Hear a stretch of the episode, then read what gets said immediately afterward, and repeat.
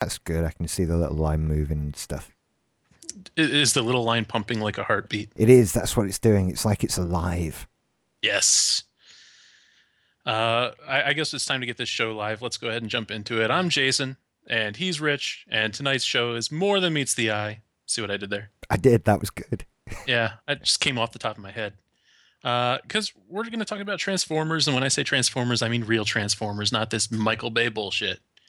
Let's talk about the good old cartoon, specifically the movie that came in between seasons 2 and 3 of the animated series.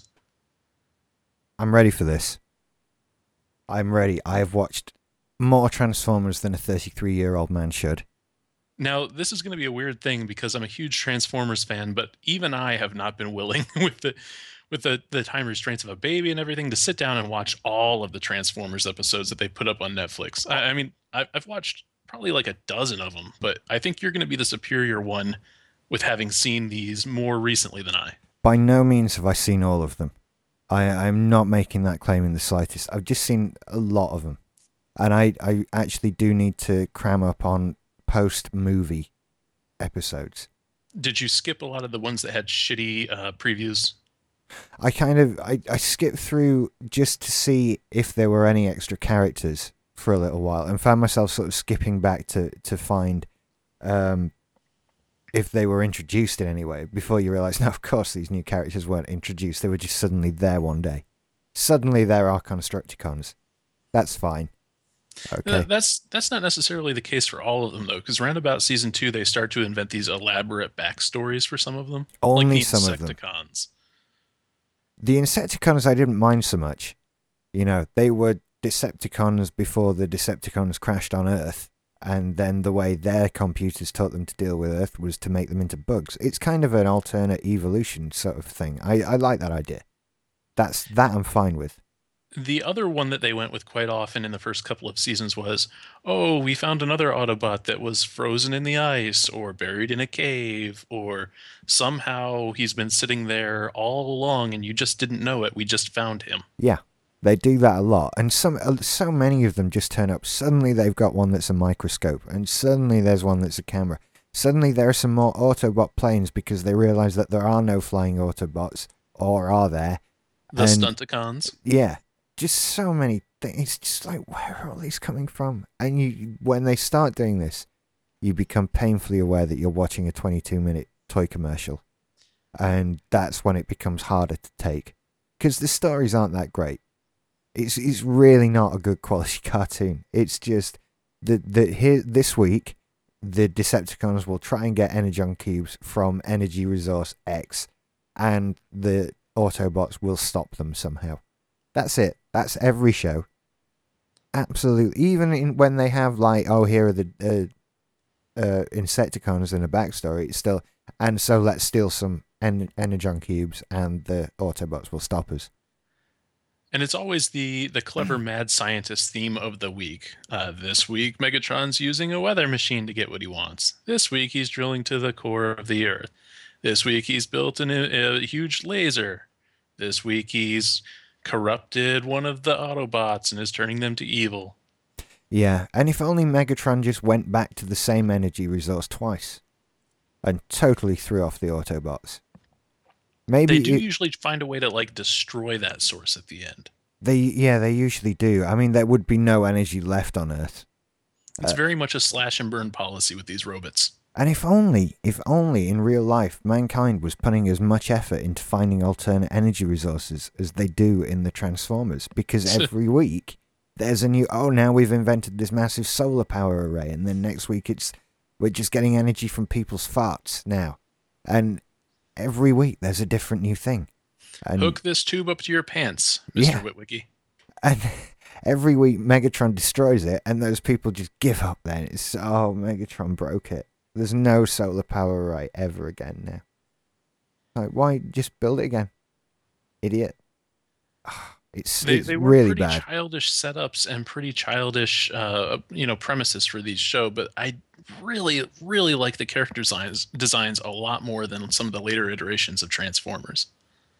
To be honest, I didn't pay any attention really to the later versions of Transformers. I was too old for it then. I think, and I was unhappy with this. It went. Am I right in thinking they changed the quality of the animation quite significantly? Well, over the years, they went to different types of animation. I mean, you've got your CG stuff with stuff like Transformers, Beast Wars. And then later on, they do like more anime style stuff. I know that's a stupid thing to say because Transformers originally was anime of the 80s. It did come out in Japan. And as a matter of fact, in early seasons, they were recutting a lot of stuff that had already aired in Japan and cutting it into different shows for American audiences. But I mean that they went with a more stereotypical latter-day anime thing, like lower budget stuff. Yeah. It's all very obvious. Some of the animation is appalling as well. Well, some of it is very, very Hanna-Barbera. It is. Yeah, you're absolutely right. I just see lots of frames where some characters aren't coloured in, where they're coloured in incorrectly. Various things like that. The movie... Oh, that happens all the time. Just all the time. There's suddenly Optimus Prime is completely blue. And you think that's just because that was the first layer of colour that goes on there, isn't it? We've got people in our chat room right now who are saying that they can't deal with talk of the movie. And I just want to reassure everyone hanging out with us in the chat room at simplysyndicated.com that we're not talking about Michael Bay movies. We're talking about the 86 movie, which is... quite possibly the best movie ever made. Called the Transformers? No, the best movie ever made. Really? I mean, screw The Godfather, screw Shawshank Redemption. We don't need any of that over-dramatized bull crap. What we need is giant cartoon bits fight each other. Okay, I'm down with this idea. I understand. It's not Shakespeare, but at the same time, it's really, really fun. I really enjoyed it, I must admit. I watched it again a couple of weeks ago and really enjoyed it. It's not like the cartoon series. It kind of solves all the problems with the cartoon series because, first of all, it's better quality of animation because it's a movie and it's got a higher budget. Even though it does have some really shoddy points. That, towards the end, certainly, I think there's a few questionable frames, to say the least. And it gets over the nobody can die problem. Mainly by killing nearly everyone. Yeah, the stormtrooper effect where there's lots of people shooting lasers all the time and lots of little points of smoke or steam rising off when people are hit. That's a crappy thing about the cartoons. It was very much informed by U.S. television censors in the 1980s where if G.I. Joe's plane got shot down, you had to see the pilot jump out with a parachute. Right, really? Yeah, and then the movie was like, well, just screw that. We're going to kill a bunch of people so we can introduce replacement toy lines.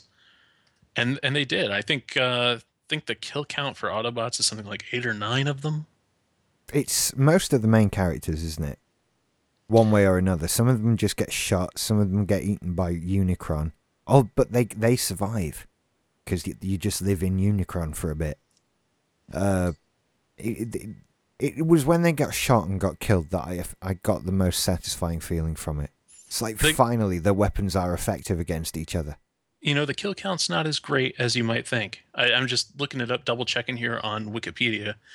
Among the Autobots shown dead on screen are Optimus Prime. Spoilers, Optimus Prime dies. Isn't that a horrible moment? Because he doesn't just die. Theater. You know, yeah. He doesn't just die. He crumbles to dust after turning grey. Right.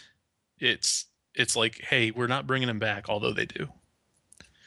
So Optimus Prime dies, Ironhide dies, Prowl dies, Ratchet dies, Brawn dies, Windcharger dies, Wheeljack dies. And then on the Decepticon side, Starscream and Unicron and a couple others don't really die. They get transformed, which I know is a ridiculous way to say it. But incidentally, I thought those characters were terrible.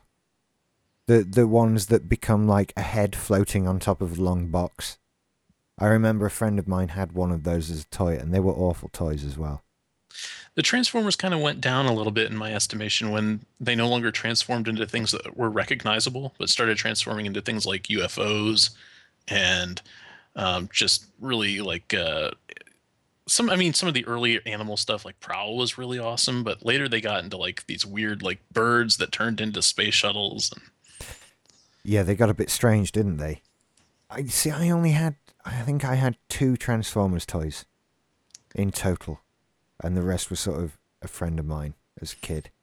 I only had one, and I've told this story before on Atomic Trivia War, but let me just tell it here. Guess which Transformer Jason's parents let him have because it was non-violent and didn't shoot any guns. Oh, did you have the microscope one or Soundwave? It was the microscope, yeah. Perceptor, that's it. Only one that they let me have. Now, I had lots of GoBots. But there was this weird double standard where Transformers were just one step more violent than the GoBots. I always saw the GoBots was a poor man's Transformers. It was basically just a cheaper rip-off of Transformers. I see where you're tempted to believe that, but it's actually the other way around. It's the Transformers were a rich man's improvement on GoBots because GoBots were out first. All right. Yeah. Research, Richard. I should do this. And GoBots were Hanna-Barbera, so that's part of the reason why they were so cheap. I didn't know it was that. very much Scooby-Doo animation. I didn't know that. I had the toys. I had a Megatron. I had a, was it Sunstreaker? Sunstreaker, right? Yeah, that was it. And his arm came off. It was held. I remember this so clearly. It was held on with a little metal pin that was about 1.5 centimeters long. And it just kept falling out, so his arm kept coming off. And that was the first time my parents started moaning about how my toys were all made of plastic instead of their toys that were all made of metal. And I'm thinking that's because plastic was invented when you were buying me toys. I really, really miss the days of metal toys. I don't think I ever really had any metal toys. I had toys with metal elements on them, but never any actual metal toys. What about Hot Wheels or Matchbox or whatever the equivalent would have been? Small miniature cars. Oh, I suppose so. I only had a couple of those. We had both Hot Wheels and Matchbox. Isn't Matchbox... No, I'm thinking of Corgi. Never mind. Same thing, though. Yeah, I only had a couple of those. I was never big into the toy cars. Those were some of my favorite toys. But the thing that was great about Transformers was that they were unfamiliar objects that could take the form of familiar objects. So as a little kid, you always had this little fantasy where you could look around you and say, hey, you know, that car over there, that car could really be a robot. You had such a wonderful imagination when you were a kid, you know, compared to me. Or maybe I was just Don't get me wrong. I didn't actually believe that it was a robot, but it was like a fantasy. It was like, hey, the things that are around me that are familiar, this is what I'm being sold on as the conceit of the show, is the things that are neat, that are around me, that I can reach out and touch could be something awesome. I never got that from it. I just wanted the toys. It worked on me perfectly as a kid. Really. I even remember having the same problems with it that I have with it now as a kid. And it never created that real sense of fantasy in me. I don't remember playing Transformers or really with the couple of toys that I had. Perhaps that's why I never really got any more. They could see me not play with them. It's something that I think I remember more fondly as an adult than I actually felt about it as a kid. That's what's kind of coming out for me now as I've watched it. I think we're really seeing in the chat room here the emotional connection that a lot of people had to these toys coming out, because people are talking about all the Transformers that they had. Mike is saying that he had Perceptor, and Carlos is talking about, I might be getting this wrong because I'm trying to keep one eye on my notes and one eye on the chat room. But people are talking about they had Sunstreaker, Devastator, Constructicons, Grimlock, Slag, Snarl. Everybody had these kids. These toys when they were kids, sorry. But I think they were just shoddy.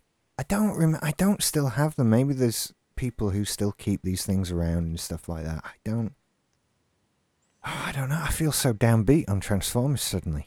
What would inevitably happen is that you would play with it for a few months and then it would get stuck mid-transformation. I never had that happen. Did I forget how to transform Megatron? Do you know what? It was the kind of toy I was always afraid of breaking because they felt kind of fragile.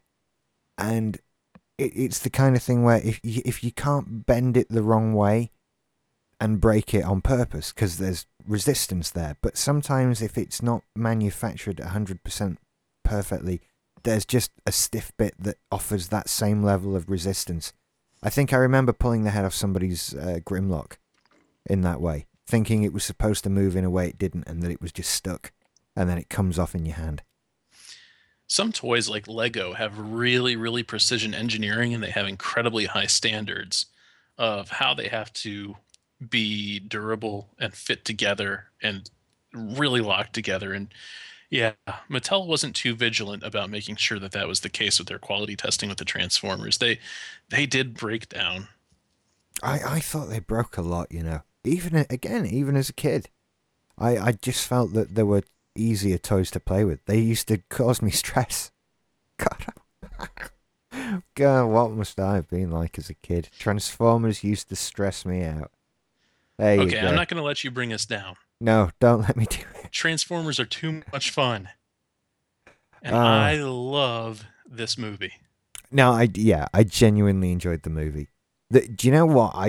You talk about that sense of fantasy and that and play and joy from this. The sort of Transformer suits that the humans had in this movie. Now, that was something... I remember now that I did used to. I would have liked one of those. Thank you very much. A mech suit like Daniel used. Yeah. Those were pretty darn cool. Although I'm never really quite sure on the transformation of those, because Daniel's suit transforms from robot mech mode into a car. And I always thought the way that it would have to bend would like break his arms off inside. Oh, yeah. You'd be killed horribly, I think, if you used one like that. Transformers was never exactly too keen on preserving the physics of their transformations on screen. Well, I think the problem was that if you were going to go down that road, none of it worked. Like, really, none of it worked. It's why a lot of the toys ended up not looking anything like the actual characters. Some of them were very good. Some of them were just terrible. Again, I'd cite the Megatron that I had. It was awful. It didn't look like Megatron when it was transformed. Because they were, you know, restrained by physics and the real world. And conservation of mass. Yeah, all of this sort of thing. They can't do what the cartoon can do, where Optimus Prime's trailer just suddenly appears and disappears. Where did it go? We don't know. It's not there. They never walk past it, parked up somewhere in the background. It just goes and appears. And so many bits of the Transformers, you couldn't make one in real life. And they proved it by trying to make one. I mean, and that's without dealing with all the mechanisms for making it transform on its own. Yeah. Which it just doesn't work. It doesn't even... I think they even forgot about all of that stuff for the awful Michael Bay films. Because again, they don't work. You can't do it. They can kind of... What they do a good job of is making you believe that robot was at some point that thing. You know, when you see the Decepticons that are jet planes with their wings sticking out the back and all that, so you kind of, okay, you are a plane, and you're okay with that. You can't think about, but where does your head go? And all that sort of thing, because it doesn't make sense. It never has. Yeah. Before we get into talking about the movie, I'm really curious to know, are you a Optimus Prime guy or a Rodimus Prime guy? Because there was a big divide. I remember playing with the toys when I was little. There were some people who absolutely loved the latter G1 Transformers stuff. And I kind of, for me, it ended after the movie. Like, that was the arc. That was the entire thing for me. And I kind of trailed off in later seasons. I think I had a similar experience to you. I remember the later toys just feeling being noticeably of lower quality than the earlier ones. And I just thought Rodimus Prime was quite an awful toy compared to Optimus Prime. You know, I never really cared too much about the quality of the toys, because that's not how my brain worked back then. A toy was a toy. I was poor, so whatever came along was magical. But the character on the show, I hated Rodimus Prime because he was just unsure. The awesome thing in the first two seasons and in the early part of the movie about Optimus Prime was that he always was confident that what he was doing was the right thing. He had a great feeling of security surrounding him, didn't he? I must admit to being a much bigger Optimus Prime fan. Without a doubt. And Hot Rod, what did he transform into? Was it some sort of, like, camper van? Rodimus Prime? Yeah. Yeah, Rodimus was like a Winnebago with flames on it, so it could go real fast. How is that anywhere near as good as a massive truck? I really hated it. So, Optimus Prime all the way. He was a jabroni, according to Carlos. I don't know what a jabroni is. like Rodimus Prime, I suppose. And now I'm having to Google search jabroni. Especially back in the 80s, the concept of a semi-truck was a very American, very corn-fed, very, like, USA kind of thing, you know? As a little kid, that was something you could really stand by. It was Heartland stuff. Sorry, say that again. You know, the concept of a semi-truck. Something you see on the roads all the time. The American spirit, American truck drivers bringing you the stuff that you need. It was just kind of like almost a patriotic thing, especially with this coloring, red, white, and blue. I think the equivalent over here would be, God, what's that haulage company that's quite famous? Well, I can't remember that. Eddie Stobart. If the Transformers were English, Optimus Prime would be an Eddie Stobart lorry, which would just be really crap. This is just, we don't have the big roads and the big rigs like you guys do. They just don't exist here. You couldn't take them anywhere. So the biggest problem with the United States, and we've talked about this a couple of times, but just to put it in perspective for people who are listening now, the UK is a lot smaller than the United States. And our problem is getting stuff from A to B because we're so spread out.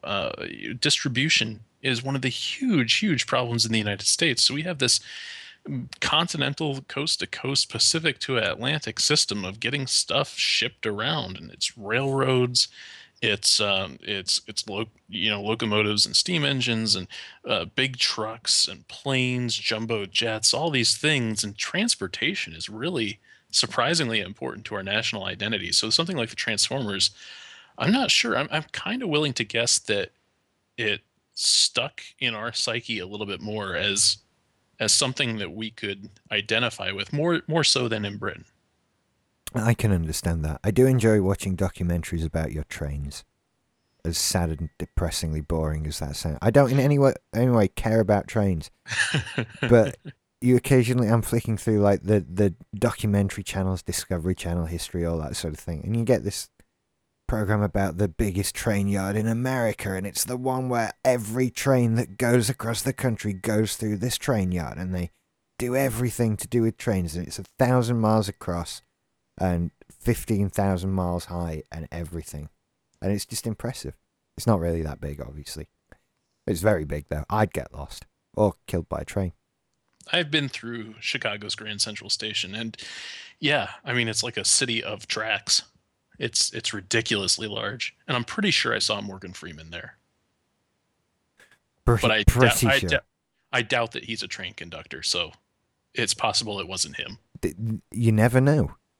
on his day off, what is it? Daniel Day-Lewis is a cobbler when he's not making a film, right? Or something like that. So maybe Morgan Freeman just likes to ride the rails a bit, chill out with his child, girlfriend, wife, and conduct trains. But Transformers was seasons 1, season 2, and then came the big theatrical movie. And then they came back for season 3, and season 3 is where they got into a little bit more lore and started adding replacement characters to replace the ones that were killed off in the movie. But did you have a favorite part of the movie, Rich? There were so many good parts of the movie, actually, but I did quite like it at the beginning when all those Transformers get shot. That was, like I said, that was very satisfying. The "you've got the touch" moment is also legendary, really. Oh, that's how I should have opened the show. I should have said, "I'm Jason and I have the touch, and he's rich and he's got the power." Oh, that would have been good. Stan Bush. I'll edit that back in at the beginning. You do that. I'll do that. But I think it might have been that bit. There are so many moments, like when the moment when he gets the Matrix of Leadership gets passed to Ultra Magnus.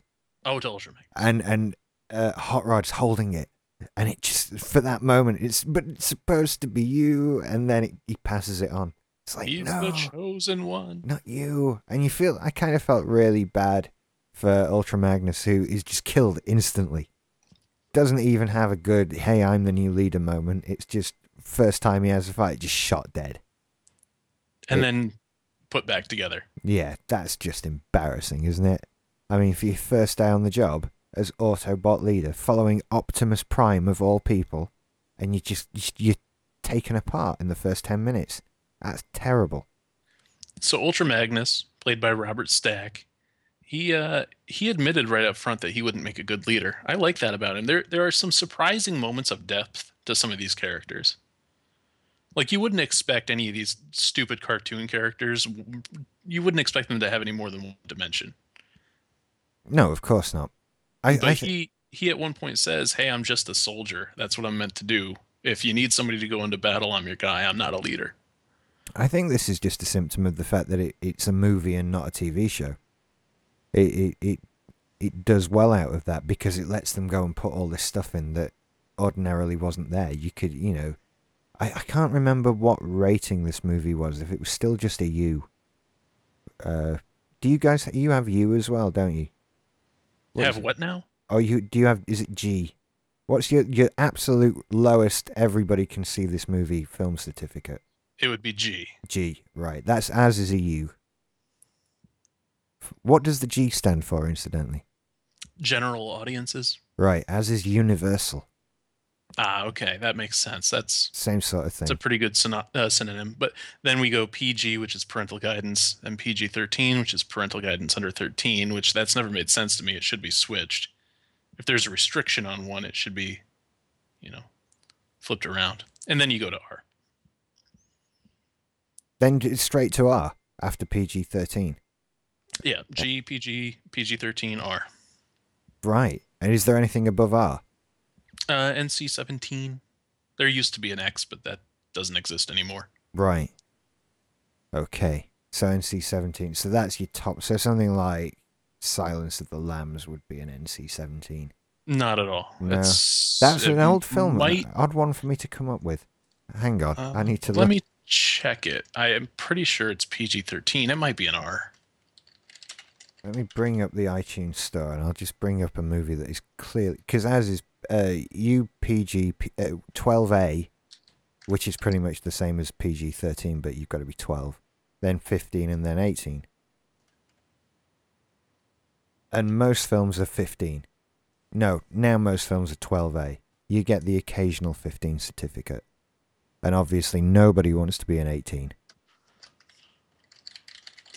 For further information on that, I recommend the documentary This Movie Is Not Yet Rated, which you may well have seen. Yeah, it's really good. Gets my dander up. It does me as well. It just makes me angry. Because it really does shine a light on how arbitrary the entire system is in the U.S. And how purchased. Silence of the Lambs, 1991, rated R. Yeah.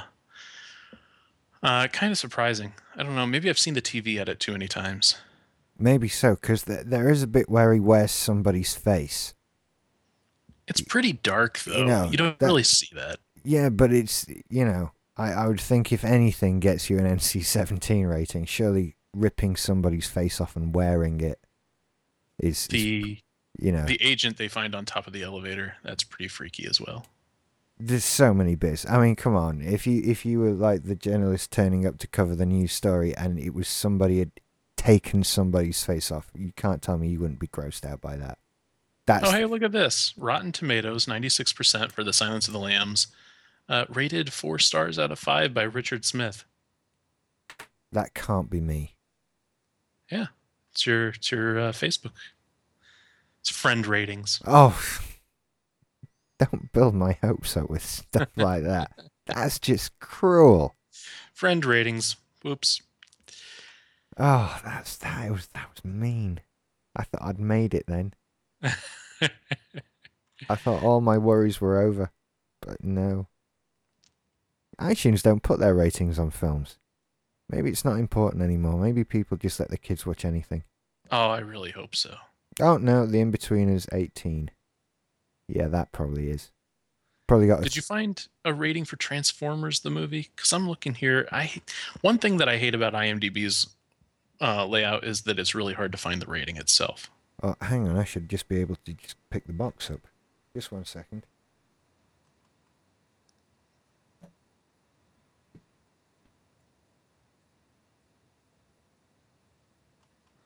I'm looking down the damn page. Where is it?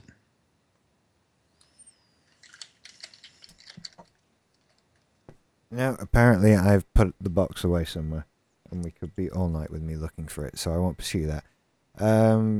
I'm almost certain it's PG, because there is animated death. Yeah, it won't go up much. You'd have to really work at it to get it harder than that. Although... this came out 1986 when the ratings were kind of shifting around, because it was around about that time, I think, that PG-13 was added to the system. There's actually a surprising number of movies that are rated G that today would be PG-13 under our current rating system. I think we have a similar sort of situation. We didn't have 12 until Batman came out. Specifically for Batman. Maybe if I just search Transformers the movie certificate.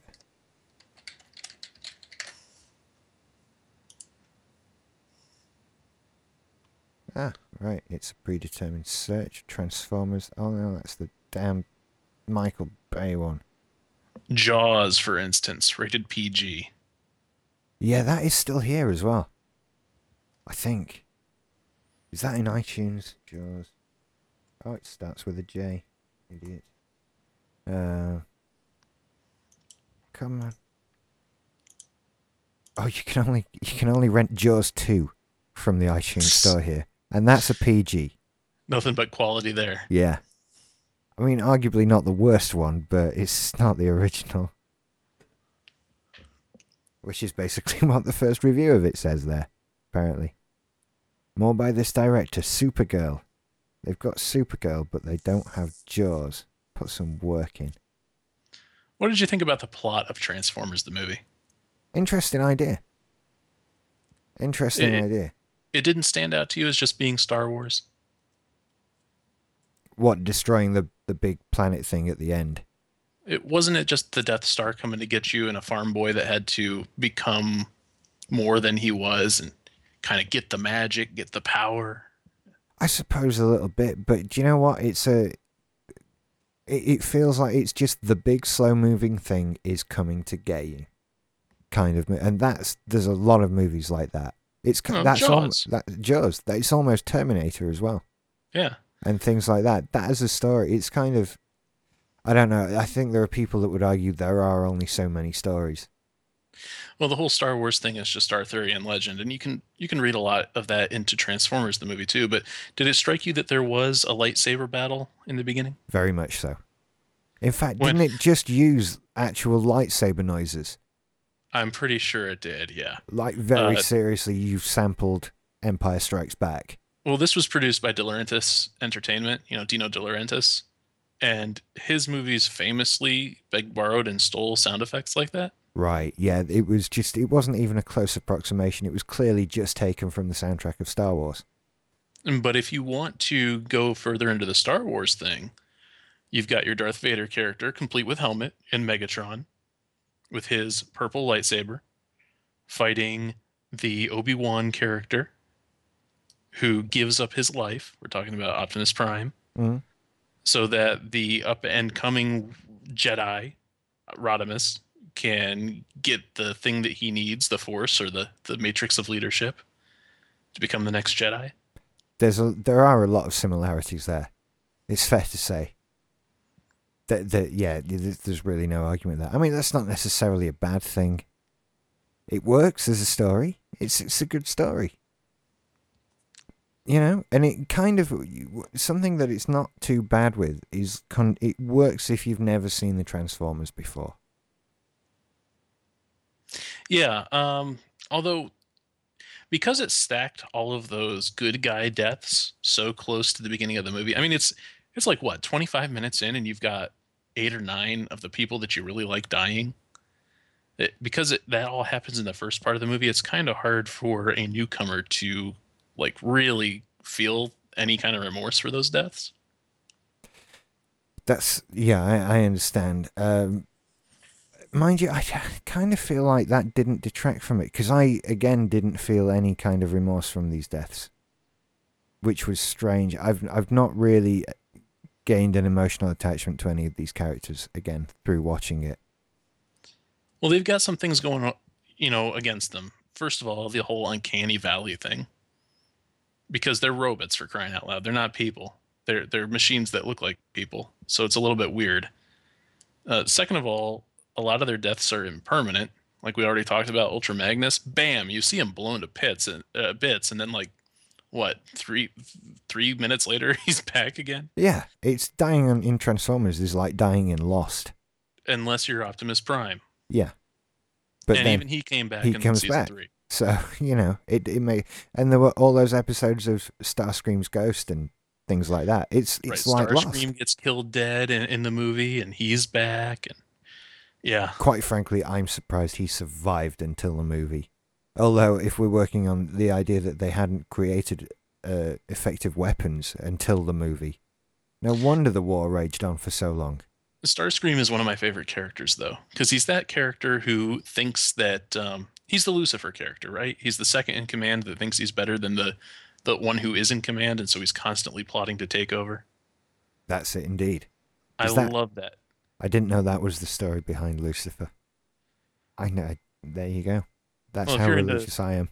Yeah. If you get into Christian mythology, it's Lucifer was the angel that was second in command in heaven to God. And he was like, hey, I'm just as cool as God. And that's why the whole heaven and hell thing started. Right.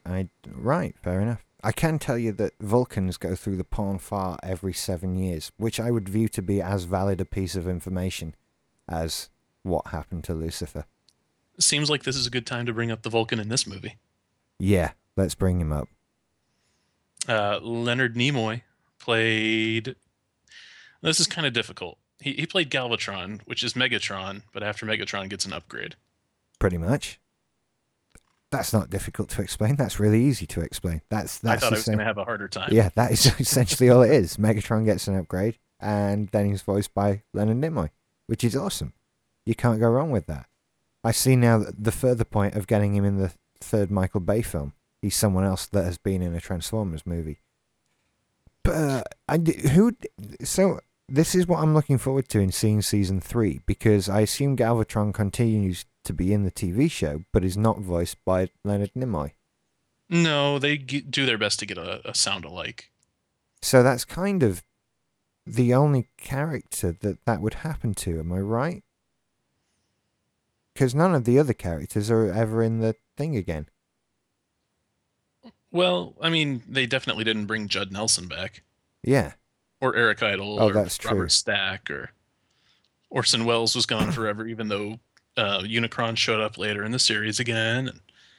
Now, I was going to ask about that, actually, because I had memories of there being a situation where Unicron's head was attached to Cybertron. And I thought that was going to be in this movie, and it wasn't. So I can only assume that if unless I'm making it up in my head, which is entirely feasible. Yeah, as you well know, the movie ends with Unicron's head being the only remaining part of him and ending up circling or orbiting Cybertron as its new moon. Yes. And I don't recall. I mean, like I was saying earlier, I kind of lost interest with the whole Rodimus Prime thing. After about season 3, I was done as a kid with Transformers, and I have never really returned. So, I mean, I don't know. Maybe the head reattaches, or maybe you're just conflating it with the Headmasters series, which came later, which was, you know, how you were talking about the human suits that they have for Daniel in the movie? Yeah. And his dad? Well, later in the cartoon series in Japan, after the American run had ended, they had Headmasters where humans would climb inside the robot heads and then they would go on top of the Transformers and the humans could control them. That's really weird. It was actually a good series. I watched it. You can find an English translation on YouTube. Not bad. And what was that called again? The Headmasters. Headmasters. That's really cool. That used to be my dad's job. He should have told people he did that. I don't think that, you know, we would call them principals or superintendents here, depending on where you are in the country. I don't think headmasters would have been a thing in either Japan or the United States that we would have conflated with either of those. But it's interesting. I never even thought of it as being that. He didn't like to go by that. He always preferred head teacher. Head teacher. Well, it's because that's more what it is. Yeah. Over here, rather than sort of, and the master is a very old-timey sort of wartime England kind of job title. Over here, we would be loath to include master in anything because it would imply some sort of slave underneath of them. Yeah, but that's why it was there for us. That was the schoolmaster and all that sort of thing. And so that's why my dad didn't like it. It was like, I'm not your master. Like, well, you should have taken that opportunity then. Oh, I'm looking at the Headmaster's opening credits thing with all its crazy Japanese writing, which I wish I could read. I really do, but it's beyond me. I'm not even going to try. But this looks pretty cool, actually. We have an update from the chat room, too. Carlos says the ghost of Starscream was helping Unicron's head to get attached to Cybertron because he could bring Starscream back to life. But Starscream, as is his character trait, betrayed him at the end. Well, that old Starscream is his own worst enemy, you know. That's his problem. He always does manage to somehow defeat himself. That's precisely what happens. All the time. And he's got such a gob on him, as we would say here. I'll explain that. He never shuts his mouth. Thank you. Gob would be a kind of Northern English word for mouth. And so if someone, you know, you can be quite gobby or have quite a gob on you. And that's so certain things about Harry Potter are snapping into place. Oh, right. Yeah. That never occurred to me. But yeah, that's what that is. You know, if you ever come across things like that in films, save them up and feel free to ask me about them on a show. The problem isn't the things that I come across. The problem is that so many of them slip under me even suspecting that there's more to them. Right. I see what you mean. I never would have known to ask about Gabi until you just said it. Right. I'll try and use as much colloquial slang as possible. Teach me, Rich. That's what I'll try. Mind you, but I can only give you Yorkshire stuff, and that's not exactly the best example of anything. Except Yorkshireness. You know. Liam in our chat room has a good point. He says, I always think the Autobots are very badly equipped to deal with the Decepticon threat. And I agree with him. I completely agree. The Decepticons totally should have won. And very early on. Very early on. Yeah, I completely agree. I don't understand how the Autobots ever beat them. Because, first of all, as I might have mentioned, their weapons don't work. They apparently cannot kill each other. And so you kind of get to this point where when the Decepticons are carrying out their evil plan and the Autobots turn up and start shooting at them, why do they even fire back? Why do they leave? They're just like, what are you going to do? Shoot your gun at me, your flare gun. I'm a big robot. Yeah, they should have just kept on working on whatever Energon-sucking machine that they had installed that week. Yeah, or the Autobots should have just done it once and then nailed the Decepticons. Because this was the thing. You never heard the Decepticons moaning so much about running out of power like the Autobots do, which is another one of those things. Sometimes it's a problem. It's a problem when it serves the plot that it's a problem. Suddenly, they're low on energy. And they can't fly or whatever. You know, it's really bad and it grates on me. This is not the movie, though. Let's go back to the movie. And it's wonderful soundtracks and everything. So, do you have a favorite character from the movie? I actually like Unicron. I'm going with that. And why do you like Unicron? Because it's so dumb, right? There's the one thing in the universe that can destroy him, right? And he's so determined to carry on munching planets that he decides he's going to destroy this thing. What he could do is just fly in the opposite direction of Cybertron forever. It's the Willow problem. Yeah. Queen Bathmorda could have just ignored the child, you know, the child that was prophesied to bring her down. But no, she had to go and get him, and going and getting the child, she enabled him to defeat her. That's the problem. It's the Willow problem. Yeah. Apparently, there's a similar issue in the Harry Potter stories. Well, in fact, not apparently. There is a similar issue in the Harry Potter stories. Which isn't too much in the film, if at all. But it's definitely in the books. How are you on your Harry Potter? I've got them all here on the shelf behind me. Yeah, so am I right in thinking? Yes, because there's all the stuff. I think it's in half. No, it's in the last book where they revealed that it was Voldemort that decides that it's Harry that's going to destroy him, but actually Neville was born on the same day as well, and it could have just as easily have been Neville Longbottom, and it's just that's what Voldemort decided, so it made it so. I've always thought that would have kind of been an interesting twist if they had said, oh, all this time you thought you were fighting Harry, and then Neville just shows up and blasts the shit out of him. That would have been a good way of doing it, actually. And he kind of gets his hero moment at the end and stuff, but... Yeah. Yeah, that would have been good. Think on that, what's-your-face? Can't remember a name. Who wrote those books? J.K. Rowling. J.K. Rowling. It just went. It was gone. She's yours. I know. Well, she's not mine. Oh, I think she is. You have to take responsibility. Your country spawned her. Hey, it's all right. She's the richest woman in the world, isn't she, or something? Maybe. I don't know. I'm not even going to speculate on that one. I think that's actually the truth. I heard that at one point. This sounds like an Atomic Trivia War challenge. Challenge accepted, Rich. Richest woman to Google I go. In the world. Oh, no, there's something. Australia's Gina Rinehart is the world's richest woman, making nearly $600 a second. Oh, but sorry, it looks like I have something newer than yours. All right, mine's 24th of May this year. Oh, wow, okay.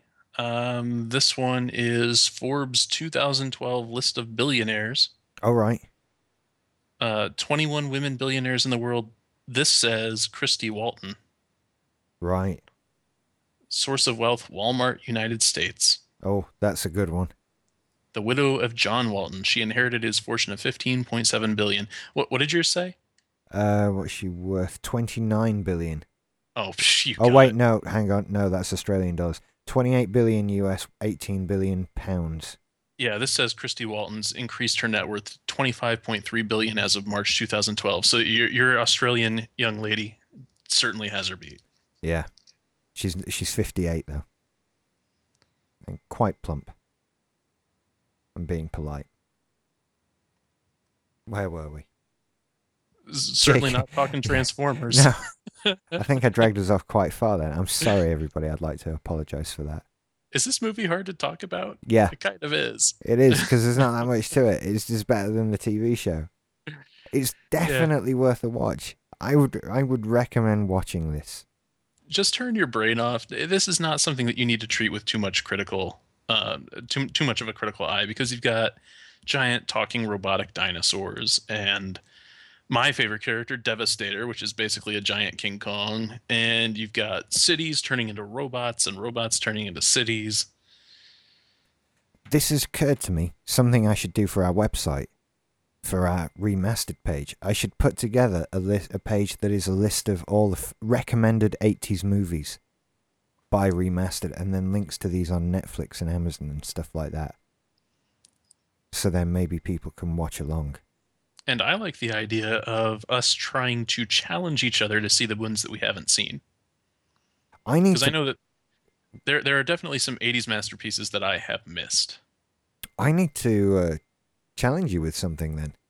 Because as far as I can remember, there's this, and the other one was Red Dawn that we've talked about.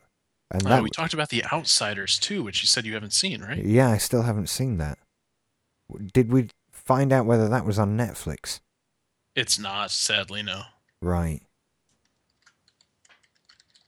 Oh, well, I God, I'm crushing my computer by trying to load Netflix. I know it does take a while to pop up. Instantly streaming on Netflix is Top Gun, which I know you haven't seen, so we've got to get you caught up. Top Gun. Top Gun? I've seen Top Gun. No, you haven't. No, we've got to watch it. What do you mean? You've never seen Top Gun. We have to watch it for the show. Okay. No, I see what you're doing there. Yeah, we should watch it. The crap I put Alison through the last couple of days, one more wouldn't hurt. I've been rewatching original series Star Trek. Yeah. People think that I'm a heretic when I say that it's really, really bad now, but I'm sorry, it just is. Some of it's difficult. Some of it's really difficult. And I'm only in like the first 5 or 6 episodes as well. So it's pretty shonky, to say the least. It's not good. But at least on Netflix, it's the HD enhanced versions. So I'm seeing those for the first time. And they're really good. It's a great example of how you can improve something. One thing that I wish Netflix did do easily for you, and maybe there's a toggle to do this and I just haven't found it, but is there any way to force it to just show you movies for a certain year range? Once in a while, it will automatically pop up with, hey, check out these movies from the 80s. But I can't find any way to force it to give me that when I want it. Kind of, yes. Hang on, let me just bring it up. So we'll just wait a few hours for me to... So, for example, right now, I've got political movies from the 1980s. And that's not going to get me what I want. I think if you go into a genre, any genre, and then click see all of it, and then change it to be a sortable list. And then you can sort by year. Gotcha. Yeah, I knew you could do that. That's the closest to it.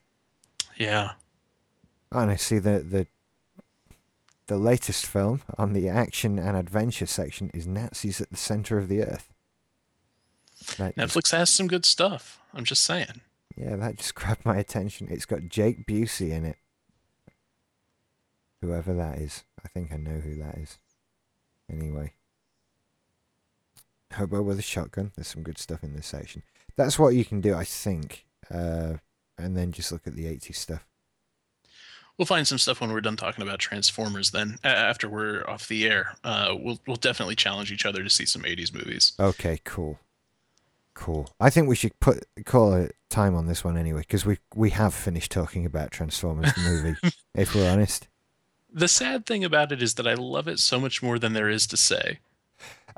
Look, if podcasting about movies in particular has taught me anything, it's that there's a lot of films like that. We could go through the cast list and talk about how it was Orson Welles' last film, and he hated it, and Scatman Crothers was in it, and now he's dead, and Casey Kasem was in it, and he was Shaggy from Scooby-Doo. We could do all that kind of stuff, but... Yeah, I just don't think that there's a lot to be gained from that. No, there isn't. You're absolutely right. That's why it's so hard picking movies for movies you should see. It's not about picking a good film. It's about picking a film you can talk about. And it's very difficult. I think that's where a lot of listeners get frustration with when you get emails saying, can you talk about such and such a film? It's really good. And you're like, no. I know it is really good, but... that we can't talk about it for an hour. Yeah, people have been begging you forever to do Star Wars, and I'm sure that there's nothing that you can possibly say about Star Wars at this point that would be engaging. What do we have to add that hasn't been said about Star Wars? I mean, we always talked about doing an actual, like, doing all 6 films and just selling it. And that kind of fell by the wayside. I think there's honestly just nothing further I have to say about Star Wars. And I certainly have nothing revolutionary to say. I have no insider knowledge or anything like that. If you want to hear about... Just go and watch Star Wars at this point, really. You know, do you need me to recommend it to you?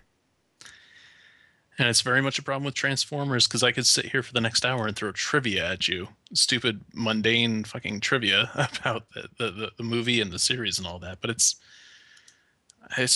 only interesting to the people who already know it, I think. Yeah, I think so too. So you can go, oh yeah, I didn't know that. And that, yeah, it's meaningless if you didn't see it already. It's a difficult thing to do. It really is. Gosh, I need to think of some further changes to the Movies You Should See format before we bring it back. This just highlights a lot of problems that we still face. It really does. I think this is why nobody has ever made a show like Movies You Should See before, because it's really hard and it's not always working well. I think that's the problem. And you get through films you can talk about really quickly. So, anyway. Thank you for listening, everyone. It's been a pleasure to do the show for you. And thank you for you two guys turning up in the chat room. We record the show live every Tuesday night at 7 p.m. Eastern Time. That's right, 7 p.m. Right now it's Eastern Daylight Time, and we won't have to worry about that switching until October. But that is, I believe, what, midnight time exactly in your time zone, which is? British summertime at the moment. Summertime, okay. And 1 a.m. in Central Europe. How does British summertime correlate with Greenwich mean? It's an hour later. Okay. Or an hour earlier. We start at 11 Greenwich mean? Right. Okay, an hour later in your time zone, then. I think so. It's midnight. When you put the TV on and the little clock on it says midnight, or your computer says midnight, that's when we're doing the show. Right? That's whatever it is. It's midnight. Watch my Twitter as well and the Simply Syndicated Twitter feed. There are links on the website to both those things. So go and check those out. You'll find out when there are live shows and when they're happening and that sort of thing. You get warning. Not much of one, but there's a warning, I think. We also could do with your help with some donations. People have been using the store again recently, Jason. I think I've mentioned it enough. People have remembered it's there. The store is great for going back and catching up on things that have disappeared already from the feed. Absolutely. There's loads of stuff on there. There's loads more to come. I'm currently in the process of rebuilding the store so it works more quickly, which is proving very difficult because I'm way out of my depth dealing with server stuff. And, well, we'll see how well that goes. But, yeah, that's how we make our money, you know. You buy things from us. I think that's fair, to be honest. You see, I think that's fair. It's very much a rent-to-own kind of model where it's, hey, listen to all this for free as much as you want, and if you want to own it forever, you can toss in the stupidly low price. What is it, like a pound, which is like, 75 cents? There's all kinds of different things that you can pay with. It's sort of, there are a series of stuff, which is sort of a tenner, $9.99, and then down to like a pound an episode. So there's loads of stuff, and you don't have to spend a lot of money, and it all helps us out. It's awesome. So go and check that out. That's actually at musicalmousemat.com, which is part of my frustration with it. We've got a new URL for our store, which is going to be simplyssyndicatedshop.com, which makes a lot more sense, wouldn't you say? Yeah, it's a lot easier to remember. Yeah, so that's where the new store is going to be, but it's going to be pretty much like the existing store, only look nicer. And you can also finally say that it's SSS instead of just SS, and you can get away from the whole Nazi thing. Exactly. Never name your company like we have. Never do that. Not a good idea. Okay then, everybody. We'll be back next week with another show. Catch you later. Bye-bye. Adios.